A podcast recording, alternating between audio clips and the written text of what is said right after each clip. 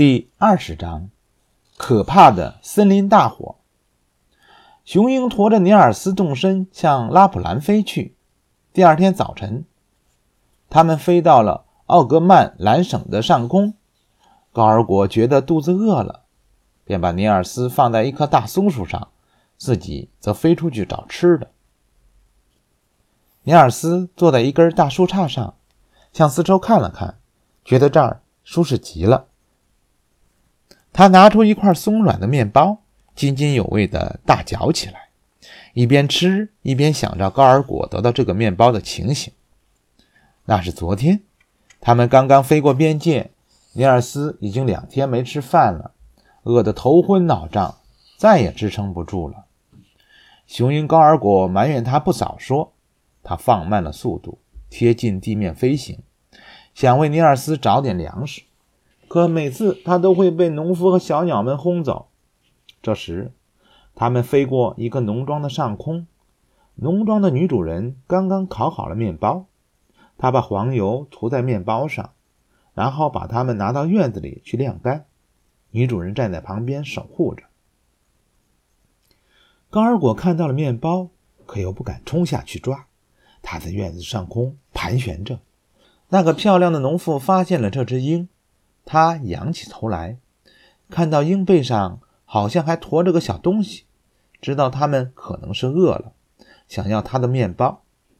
善良的女主人拿起一个面包，高高的举过头顶，大声叫道：“你如果，你如果想要面包，就来拿吧。”高尔果听不懂他的话，可他明白女主人是想把这个面包送给他。高尔果一下子俯冲下去。抓起面包，又飞快地飞上了天空。这个大面包够尼尔斯两三天吃的了。尼尔斯感动极了，心想：将来我重新变成了人，一定要来这里拜访他，谢谢他的好意。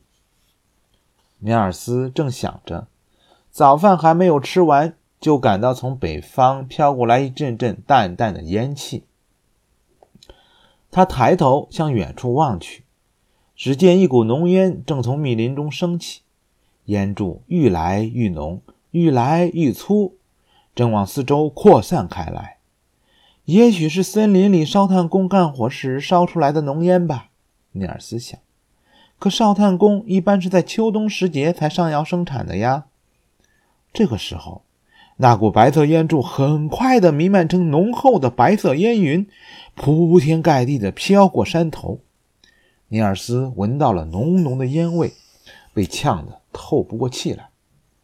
从浓烟中窜起了火星和碳屑，并且升起了红彤彤的火焰。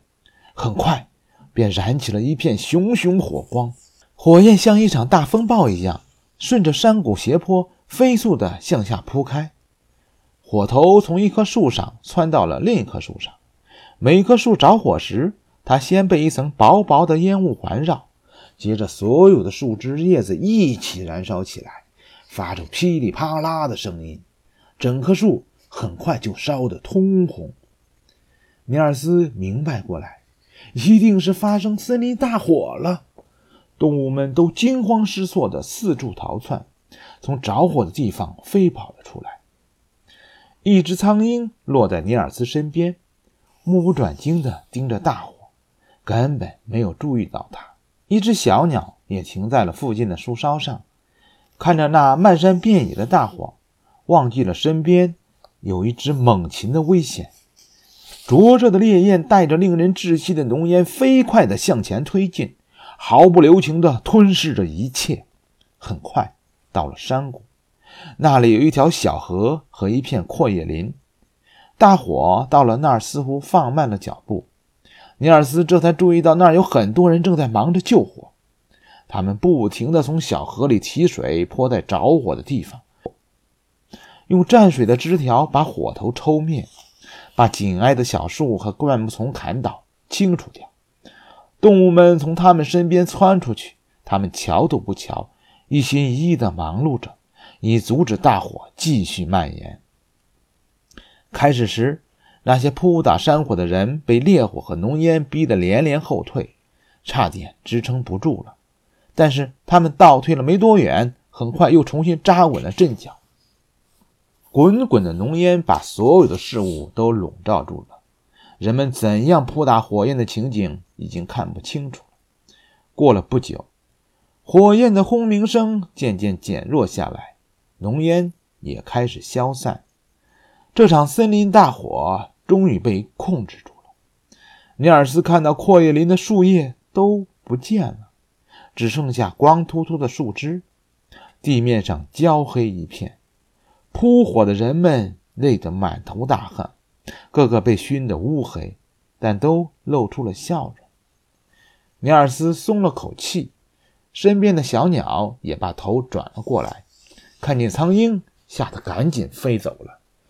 苍鹰也回过头来，虎视眈眈地把目光对准了尼尔斯。